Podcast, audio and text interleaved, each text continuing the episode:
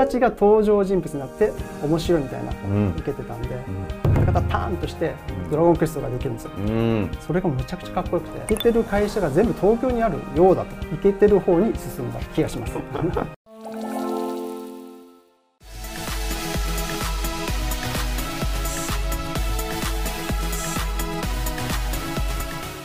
はい皆さんこんにちは。本日もですね大変素敵なゲストにお越しいただいておりますスペースマーケット執行役員 CPO の宮野さんです。スペースマーケットの宮野です。よろしくお願いします。よろしくお願いします宮野さん。はい。ちょガチガチにならないで大丈夫なんで。わかりました。よろしくお願いします。本日もですね、一応番組内ではあの過去ご出演いただいたゲストの方に、まあそのキャリアと仕事論というところを中心に、えー前編後編と2本に分けて伺ってますので、はい。同じような形で、えー前半は主に、えーキャリアというかまあライフヒストリー的なところを中心に、後半は仕事論的なところを中心にいろいろと深掘っていけたらなと思っております。よろしくお願いします。よろしくお願いします。はい、皆さん、お生まれは、生まれは。福岡です福岡北ですよね。北九州ですはい。どんなこう学生時代をお過ごしだったんですか？まあまあ活発で、うん。えー、とドッジボールとかがよくやってたんですけどなんか今のキャリアをなんか逆算して考えると漫画とか書いてましてその漫画がまあまあみんなにこう受けるみたいなとこがあってなんか自分のこう世界観を書いて人に喜ばれるのが楽しいみたいなへこう時期がありましたね。小学校の。そうなんですね。散々事前打ち合わせさせていただきましたけど初ネタですね えちなみにどういう世界観を当時は漫画として書かれてたんですか？あんまり凝ったものを書くのが好きじゃないというか、うん。はい。あの労力を使うのが好きじゃないんで、はい。簡単でしかも受けるみたいので、うん。あのドラゴンクエストのスライム。あれに友達の顔を描いたんですよね。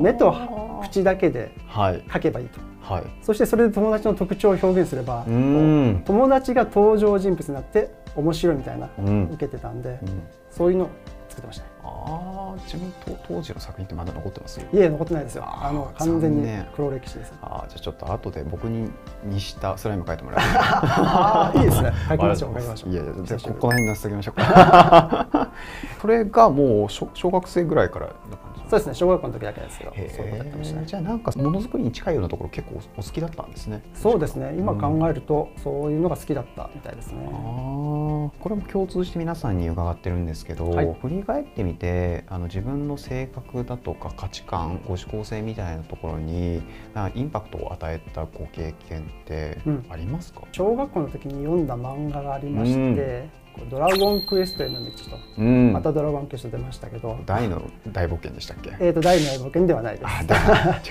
ドラゴンクエストというゲームを作る物語がその中でこういろんな人が集まってゲはい。ームを作るんですけど、うんうんうん。その中でこう堀井雄二さんとか、うん。中村浩一さんという方がプログラムをしてカタカタターンとしてうん。ドラゴンクエストができるんですよ。うん。それがめちゃくちゃかっこよくてこうカタカタターンとして何かを作る人になりたいっていうのがずっとぼんやりました。カタカタターン大事っすね。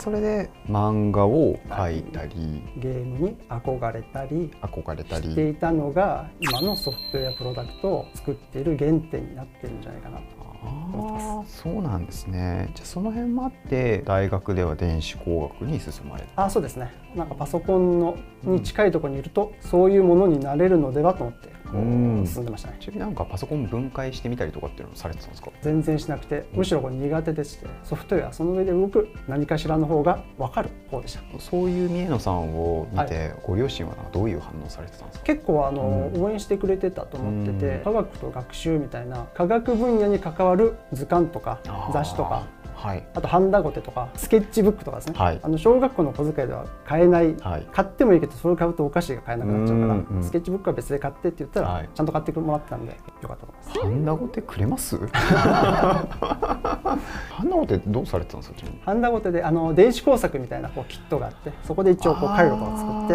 ちょっとちまちましすぎてるなみたいな思ってました小学生中学生向けのきっとありますもんね。そうですありますね。確かに。あれはすごい楽しかった。水質調査用の pH 測るやつとかもありますね。ありますよね。ありますね。あのワクワクしますね。ワクワクしますよね。確かに。サイエンスって魅力ありますよね。大学ご卒業後は金融系のエサイヤに行かれましたと。そうですね。どういうことを考えてなぜそういうキャリアを選ばれたんですか？2つマストな条件を決めてまして、はい。まずは福岡から出ると、うん。なんか東京に行くっていうのが決めてました。はい、うんあとは、えー、とそうですね。あのパソコンでカタカタタンができるところに、そういう条件で選んで他は情報あんまりないんですよね。昔ってインターネットでうん就職先を探すみたいなことはできなかったうんので、うん。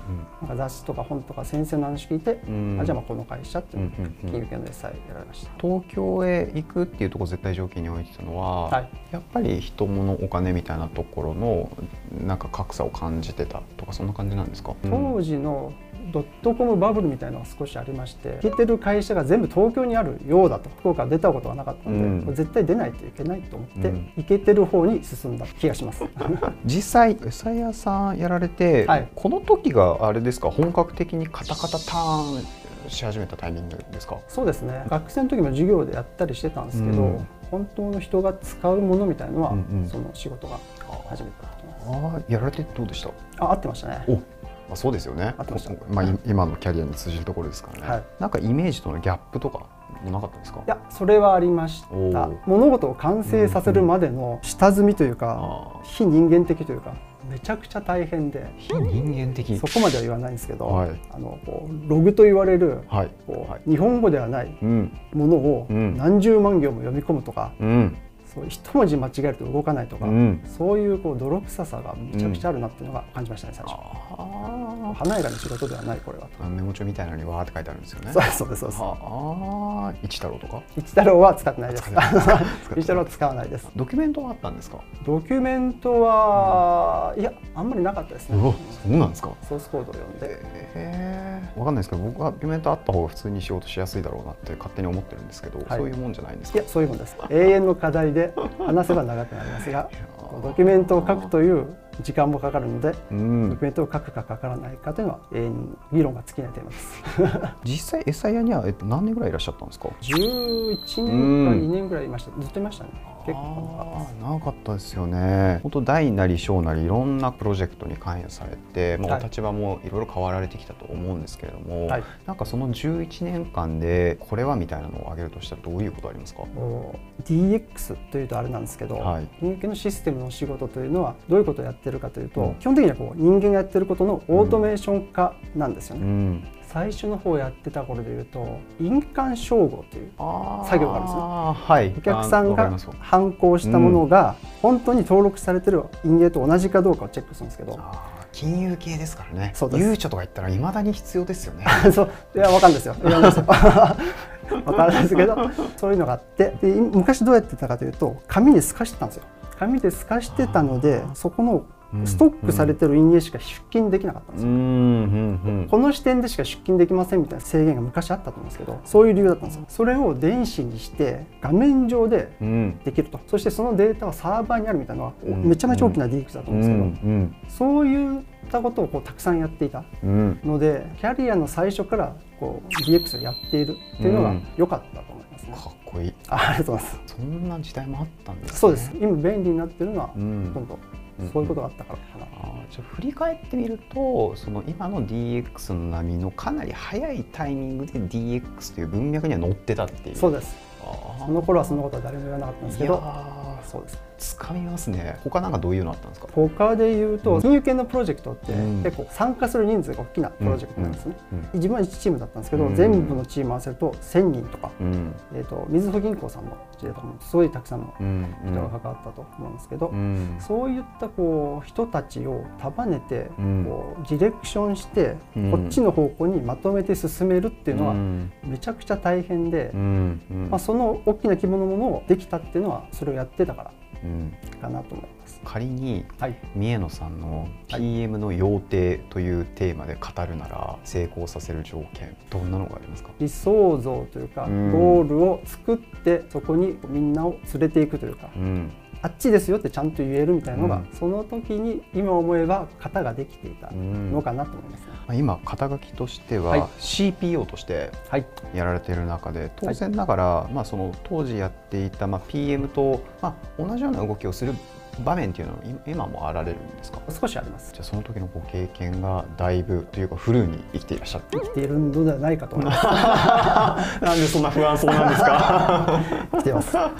でなんと金融系 SIR というはい。一般的にはとても安定しているんじゃないかというキャリアを変えられますねと、はい、ご自身で起業されたと。ここはなんかちょっと伺える範囲内で伺いたいんですけれども、はい、どういう思いがあって起業されて、はい、2010年とか11年とかあたりで、うん、モバイルの波が訪れるようだと、うん、足音が聞こえてきましたと、うん、そこに対してこういうものを作るともっと便利になるんじゃないのっていうアイデアがいくつかあって、はい、それを実現したいですと、その時にあのフルタイムの仕事をしてると、どうしても進まないと、まあ、そこで人を使うとかお金を出してどうこうするみたいな人,、人がいると思うんですけど、自分は、えっと、自分で作るという道に進もうと。思って、じゃあ会社は辞めて自分でそっちの方のプロダクトを作るという方に進んだって感じです。ね。ああでも思い切った決断ですよね。